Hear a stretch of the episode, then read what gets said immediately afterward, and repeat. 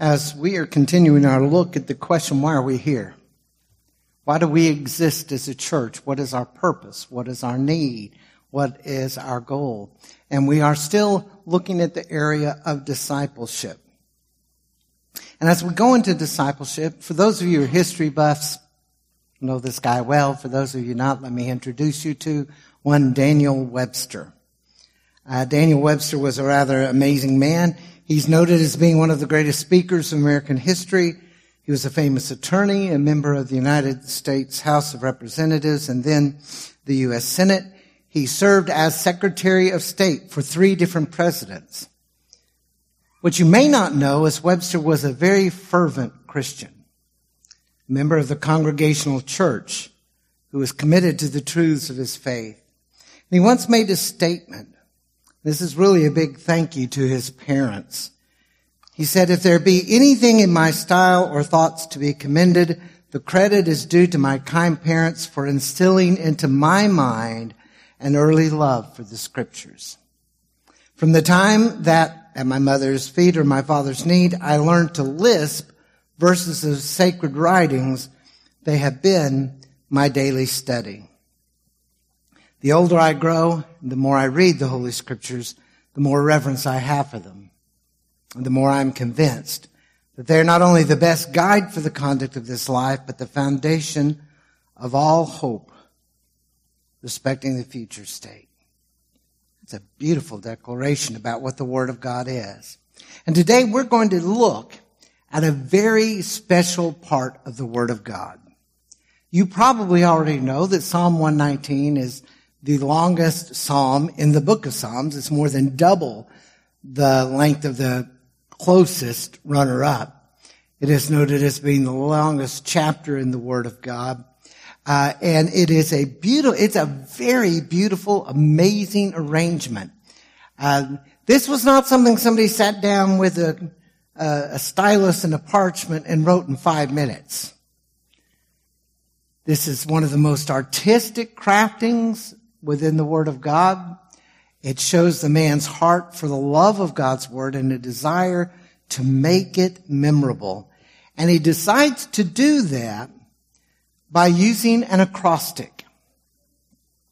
Now, many of you will know what an acrostic is, but a, a simple uh, definition, it's whenever the first letter of every line of a text spells out a specific word or even the alphabet. Um, the difference between that and an acronym, an acronym makes up words. These are real words. For instance, the wonderful word gospel.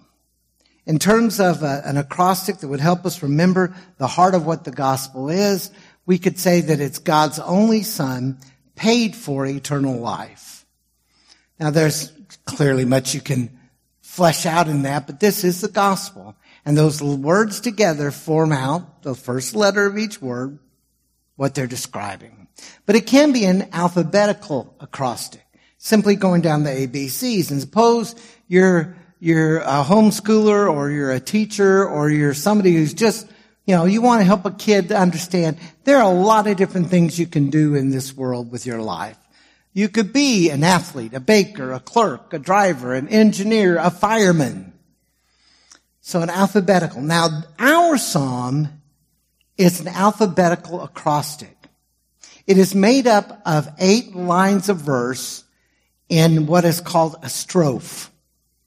A paragraph may be more familiar to you. But the very first word in each strophe is a letter of the Hebrew alphabet. So if you have a Bible that you open up to the book of uh, Psalms, Psalm 119, you will see every strophe has before, some of them, now not all English Bibles do, but most of them have these strange words. Aleph, Beit, Gimel, Dalet, Hey, Vav. Now, if you take time, if you have an interest to do that, get your Bible and you can learn the Hebrew alphabet. Because that's exactly what these are. Now, why would the psalmist do this? Why would he write a, a message alphabetically? Well, for the artistry of it, for the beauty of it, the, the, the wonder of it, maybe to help memorize and understand its meaning. But this man's heart was into this. This is the most prominent feature of Psalm, uh, prominent feature of Psalm 119, apart from its theme. And the entire psalm, the entire psalm is about the amazing, incredible Word of God. So today we're going to take a look at Psalm 119, 9 through 16, the Beit strophe. Some of these verses, some of you have memorized. But let's take a look at what this has to say. So I ask you to stand with me as we look at this incredibly beautiful psalm. How can a young person stay on the path to purity? By living according to your word. I seek you with all my heart. Do not let me stray from your commands. I have hidden your word in my heart that I might not sin against you. Praise be to you, Lord. Teach me your decrees. With my lips, I recount all the laws that come from your mouth. I rejoice in following your statutes as one rejoices in great riches. I meditate on your precepts and consider your ways. I delight in your decrees. I will not neglect your word. God bless the reading of his word. You may be seated. Now, in this strophe and in every other one, the psalmist has one major theme, the incredible Word of God. Now, there's another feature of this, as it focuses on the Word, that in this text, in Psalm 119, there are a lot of different words for the word law. In our text alone, you have law, testimonies, precepts, statutes, commandments, ordinances, word, and word again, but other translations use the word promise. Now, I'm not going to spend a great deal, in fact, I'm not going to spend really any time today dissecting all the differences between these phrases, these words. Primarily because I believe, as many others, when the psalmist uses all of these different terms, he's not just thinking about the five books of Moses, the Torah, the Pentateuch. I believe as we look at this, we come to understand this is a beautiful picture of all of God's revelation within His Word. And the psalmist is extolling it. He's talking about it in such a powerful, meaningful way. And in this text, the psalmist declared that the path to godly living would be found in the diligent keeping of God's Word. Now, for 12 years, you have heard me say a lot about the Word of God. And today I want you to understand this text helps us to see that the Word of God can quite literally change the direction of our lives. It can move us from what we are to what we can be. Move us from what we are to what we should be. And I don't believe that's an exaggeration. The Word of God has power to change the human heart. We saw that in some of the, the words that we read in our responsive reading. But how? Well, our psalmist reveals in this text several results that will happen when we follow the word of God. Results in our lives that will bring us to the place we ought to be. And I encourage you sometime this week, read the entire psalm. It's such a beautiful passage of scripture. But let's focus on 9 through 16 today, and we're going to take a look. And the very first thing that we see in our text is that the Word of God can bring power in the time of temptation. Power in the time of temptation. I would ask for a show of hands of people who battle temptation in their lives each week, but there wouldn't be much point, would there? Because every one of us would have our hands up. And those who didn't need to repent. It's a real thing in our lives, this thing called temptation. And the psalmist, here affirmed that the word of the Lord could provide, uh, like the NIV's translation, a pathway to purity. Now we don't know who wrote this psalm, but he clearly loved the Lord and he clearly loved the word and he uses a statement that is important for us to see. Now, this was not a theoretical struggle. I'm fully aware that people think some of the things I say, I say just because I'm a preacher, because that's preacher talk and we have to say those things. But the psalmist isn't making up a problem. Did you hear what he said? When he declared, let me not wander from your commandments.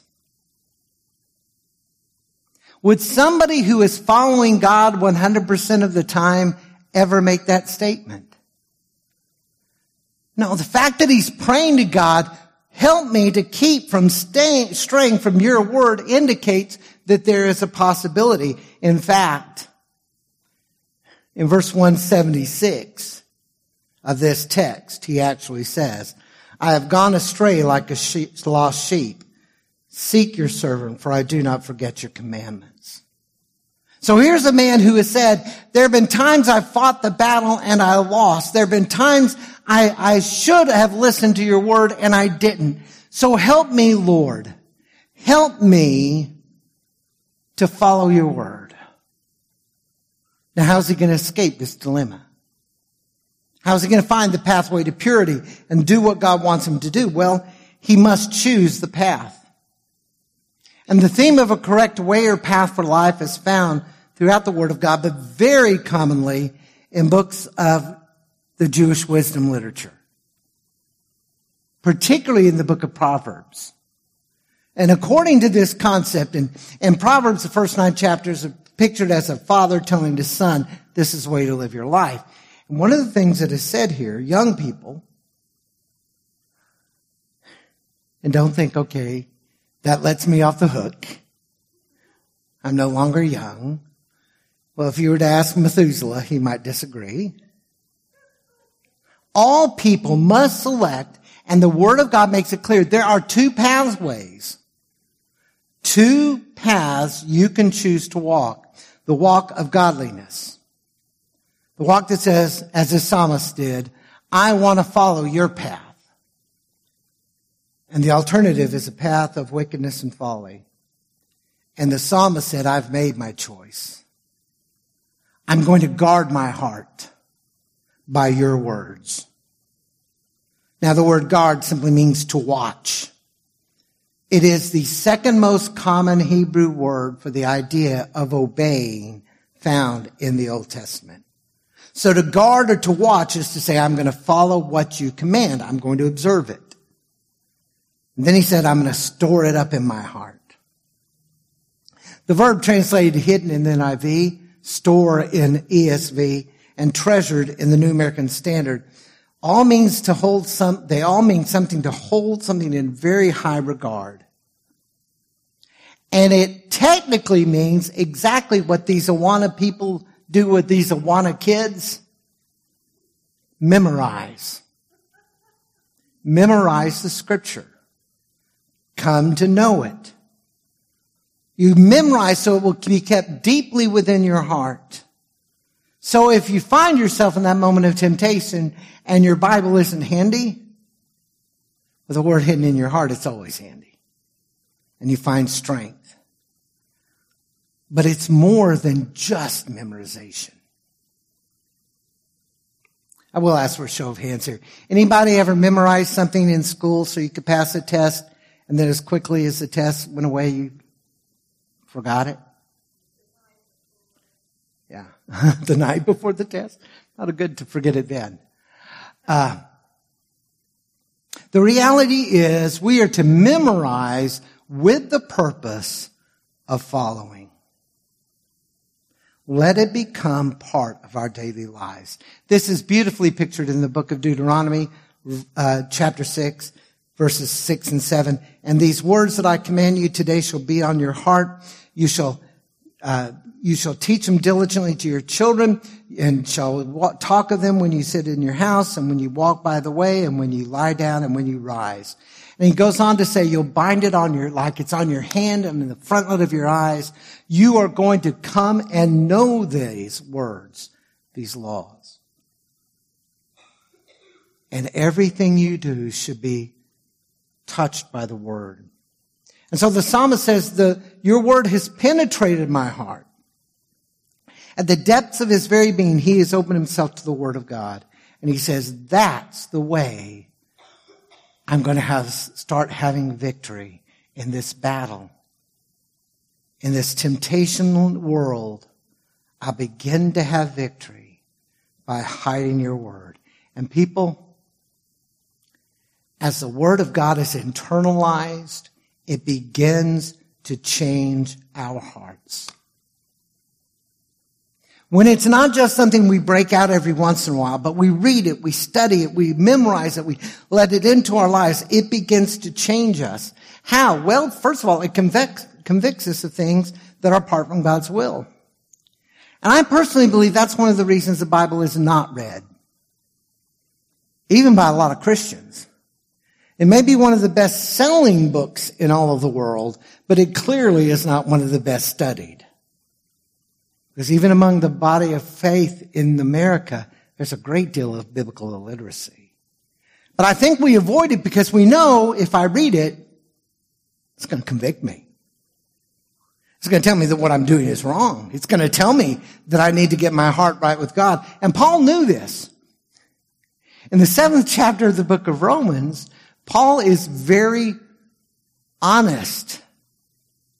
Verse 7, what should we say then? Is the law sinful? Certainly not. Nevertheless, I would not have known what sin was had it not been for the law. For I would have not known what coveting really was if the law had not said you shall not covet. Apparently Paul must have had a problem with coveting. Maybe there's part of him that was a little bit jealous of those preachers who were fantastic orators. He says, the Word of God let me know that. Well, the Word shows us what's wrong, but then it can show us the escape route. I shared with you so many times, I, I have no idea how many 1 Corinthians 10, 13. No temptation is overtaking you except what is common to mankind. And God is faithful. He will not let you be tempted beyond what you can bear. But when you are tempted, he will also provide a way out so that you can endure it. There is always an escape hatch. We just don't look for it. And the best escape hatch that I know of is the Word of God. And we see this play out in our Lord's life. When he's in the wilderness being tempted three different times by Satan, three different times he answers, it is written. He didn't tell Satan, I'm the son of God, get out of here. It is written. He turned to the Word of God. And that was the way he battled temptation. And the Word of God, the Scripture can also give us a desire to become holy. And this is what the psalmist said. God's Word was drawing him to follow God. So you and I, we must open our hearts up to the cleansing power of God's Word. So when you open its pages to read, ask the Spirit of God to move to give you clear understanding of what it means. When you're reading and it confronts you about your sin, don't try to rationalize it away. Don't try to make excuses. Don't try to come up with all the reasons this text doesn't apply to me. When you're weak, turn to the word so it can give you the strength you need. And when that begins to happen, when you and I start having more and more victory in our lives, the result of the Word of God, the next result becomes so much crystally clear. The Word of God can bring joy into our existence. The thing we call the Bible can give us joy. And the psalmist clearly understood. You cannot read Psalm without 119 without realizing the psalmist's heart was bursting with exhilaration because of God's word. He was excited about the word of God, filled with joy, filled with life. He thrilled with it. So much so, he burst into a word of praise.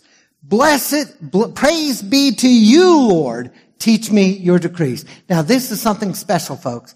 This is the only place in the entire book of Psalms where somebody directly talks to God and says, praise be to you. Blessed be you, Lord. Every place else it's saying, come, bless the Lord with me. Bless the Lord, oh my soul. But here he's saying, God, I'm so excited about what you've done. Bless you. Praise you for giving me this, your word, your life. Deeply connected to the word of God. He says, I rejoice in following your statutes. And that phrase means a high degree of pleasure. The psalmist from time to time, even in our text, just burst out shouting, this is wonderful. It's amazing. And I'm, I'm so grateful you've given me your word. And then he says, I delight in your decrees. Now, delight and rejoice sound very similar, but the idea of delight carries with it a settled pleasure.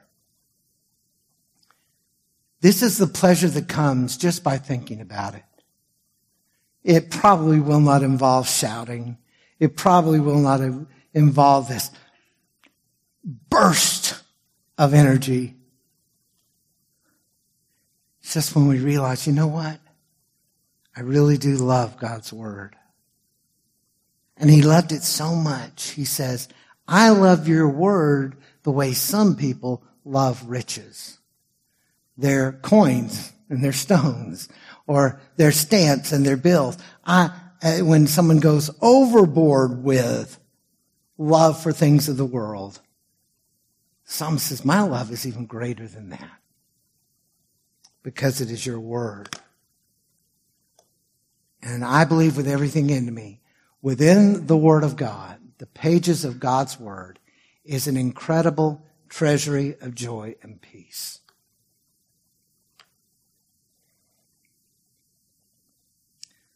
In the past, when I've been faced with the loss of loved ones who left this world in Christ and in the knowledge that I will still be losing people I love, the Word of God reminds me. Revelation 21. Look, God's dwelling place is now among the people and he will dwell with them.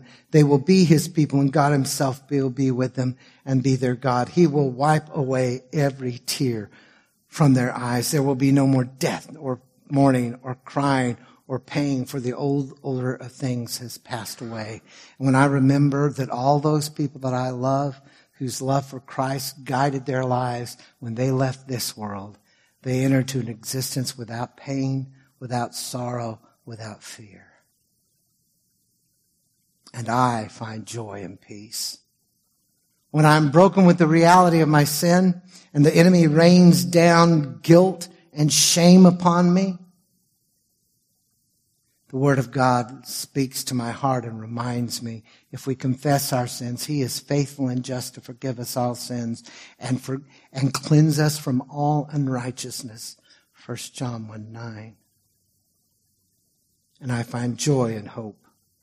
And the when the world is just crushing down on me with pandemics and hatred and brutality and hopelessness, the word of God reminds me, Isaiah 41 verse 10, so do not fear, for I am with you. Do not be dismayed, for I am your God. I will strengthen you and help you. I will uphold you with my righteous right hand and I find joy and strength.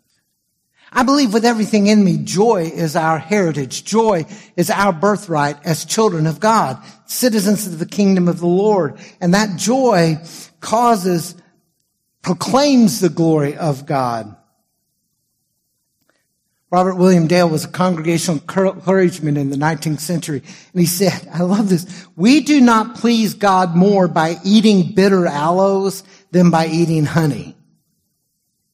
A cloudy, foggy, rainy day is not more heavenly than a day of sunshine. A funeral march is not so much like the music of angels as the song of birds on a May morning. It was not the pleasant things in the world that came from the devil and the dreary things from God. It was sin brought death into the world and all our woes. As the sin vanishes, the woe will vanish too. God himself is the ever blessed God. He dwells in the light of joy as well as purity. And instead of becoming more like him as we become more miserable, and as the brightness and glory of life are extinguished, we become more like God as our blessedness becomes more complete. And the beauty of this is, as the word grabs us and brings joy and strength and peace and hope into our lives, our joy in God's word can lead others to wholeness. The wholeness we found in Him. They can see our joy and they can say, what's going on with you? What's the matter with you? We can tell them, because we naturally tend to share that which brings us joy. And you don't have to be a great speaker to do that. Just let the joy of the Lord spill through you. Alexander Grigolia uh, immigrated to America from Soviet Georgia, learned English, earned three doctoral degrees, become a pro- successful professor at the University of Pennsylvania. But despite his accomplishments, his accolades, he was a man full of misery and he couldn't shake it. And one day he's having a, a man shine his shoes. And he notices the guy is shining shoes, which is, in my mind, it's not the most incredibly fun job to ever do. But he looked and the man was doing it with a sense of joy. He scrubbed and he buffed and he smiled and he talked. And finally, Dr. Grigolia couldn't handle it anymore. Says, what are you always so happy about? And the man looked up at him, kind of startled, and says, Jesus. He loves me. He died so God could forgive my badness. He makes me happy. And so Grigolia snaps his newspaper and ignores the man as he finishes his work, but he could not ignore what he had seen. And it kept speaking at his heart and calling him and finally, one day, Alexander Grigolia proclaimed faith in Jesus Christ. He went on to teach at the Christian College, Wheaton, and was a great man of God. But I need to warn you, our lack of joy can have the opposite effect. When we shine the light of Jesus' joy in our lives, can touch people. It can help them change. It can help them find truth and meaning. But when we are a bunch of grumpy, mean spirited, religious, I hate to say it, Pharisees, we turn them away. This quote stings a little bit. Another figure from our history, Oliver Wendell Holmes, said, I might have entered the ministry if certain clergymen I knew had not looked and acted so much like undertakers.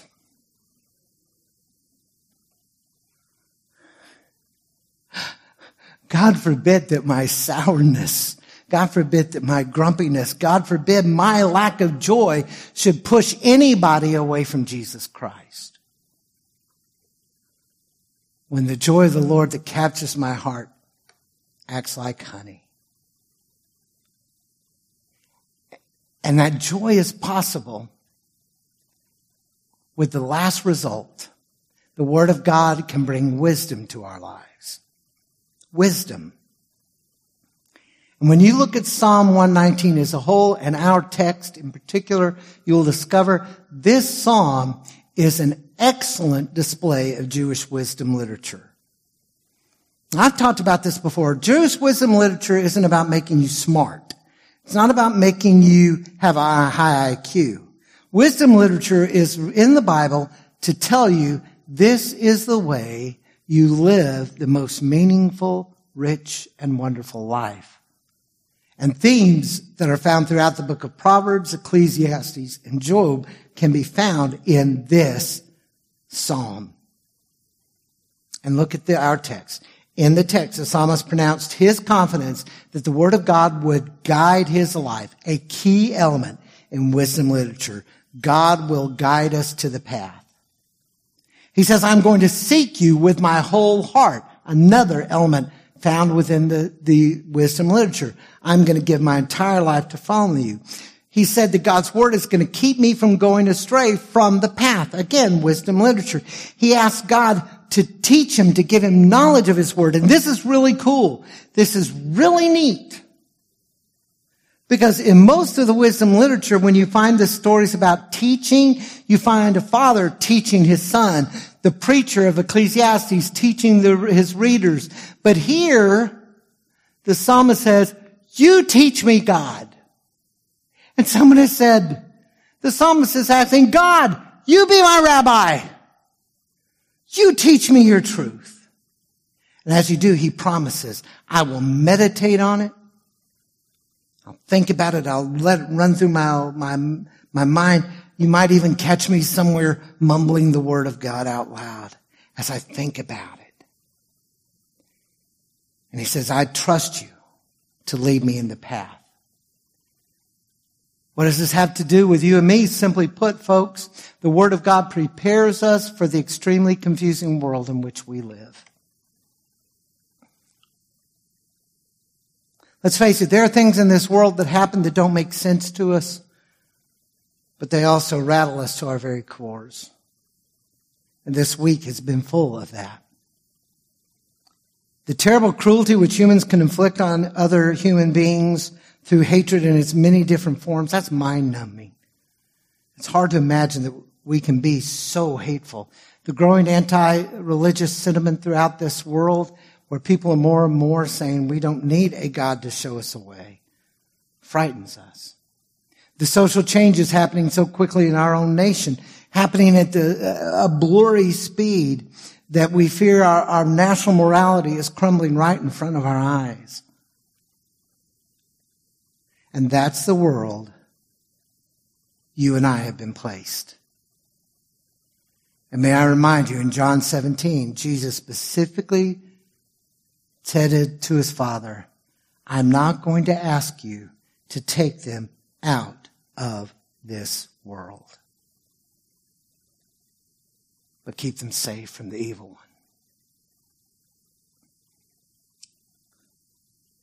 The Word of God tells us through its pages we can find the pathway to God. Your word is a lamp for my feet, a light on my path. Psalm 119, 105, right out of this psalm. In God's word, we are promised peace in the time of anxiety. A moment like now, Paul wrote to the Philippians in chapter 4, do not be anxious about anything, but in every situation by prayer and petition with thanksgiving, present your requests to God, and the peace of God which transcends all understanding will guard your hearts and your minds in Christ Jesus. In God's Word, we are promised something that has to do with maybe one of our greatest fears. God tells us you're never alone. Last week I quoted for you the Great Commission the way it ends, Matthew 28, 20 says, surely I am with you always to the very end of the age. And just before he went to the cross on the following Friday, on Thursday night, Jesus prepared his disciples. And in the 14th chapter of John, as he's told them, I have to go away, verse 16 through 18, he said, I will ask the Father and he will give you another advocate to help you and be with you forever. The Spirit of truth. The world cannot accept him because it neither sees him nor knows him, but you know him, for he lives with you and will be in you. I will not leave you as orphans. I will come to you. We dread the idea of being alone. And Christ says, as part of my family. You never will be. I am with you always. And through a vital commitment to God's word, we can find our way through the confusion. We can find our way to God through the pages of this book we call the Bible. In affirming the will of God, Paul Little made this very brief statement that I find to be incredibly profound and meaningful. Has it ever struck you that the vast majority of the will of God for your life has already been revealed in the Bible? That is a crucial thing to grasp. Books are written, studies are done, deep ways of trying to discern the will of God have been proposed. And most of it is found in the Word of God. And the only way I know to find that is to do as the psalmist says, I'm going to diligently seek out your Word. I'm going to let it become of my life. This book is going to show us the way because it is in the pages of Scripture we meet God. By now you have become familiar with the name Leonard Ravenhill. Absolutely love his writings, even though they convict me. He actually said once, one of these days, some simple soul will pick up the word of God, read it, and believe it. then the rest of us will be embarrassed. Don't you think it's about time we pick up the word? That we read it?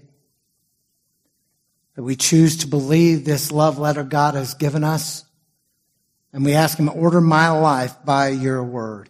If we do, if we do that, we'll discover that the Word of God can bring power for the time of temptation we will understand that the Word of God can bring joy, one of our greatest avenues of joy in our lives. We can know that the Word of God will bring wisdom, helping us understand our way through this maze called the world. And for order for us to move forward in our walk with God, this thing of discipleship, if you want to be a disciple of the Lord, if you want to be growing in your understanding of who He is, what He wants for you, if you want to become the person you were created and redeemed to be, it's going to involve the Word of God. And we have to love it. So today, I'm asking you to commit yourselves to embracing the Word of God. I'm asking you to come before the Lord and ask Him, would you give me the love for your word that the psalmist clearly had? Help me to love it more than the riches this world can offer, anything this world can offer. I'm asking you today to make a commitment with, through the strength of God. Lord, let this word become part of my life each day of my life. Today I'm asking you, as you bow your heads, close your eyes before God, I'm asking you, pray, Lord, let your word be a lamp unto my feet, a light unto my path. Forgive me when I've neglected it. Forgive me when I've not taken heed to what it says. Forgive me when I have allowed my wants and desires to rise above your clear call for my life. God, give me a love for your word. And it may be, Lord, give me the love for your word that I had when I first met you and hungered to know you. Today, would you make that commitment? God, let me order my life by your word.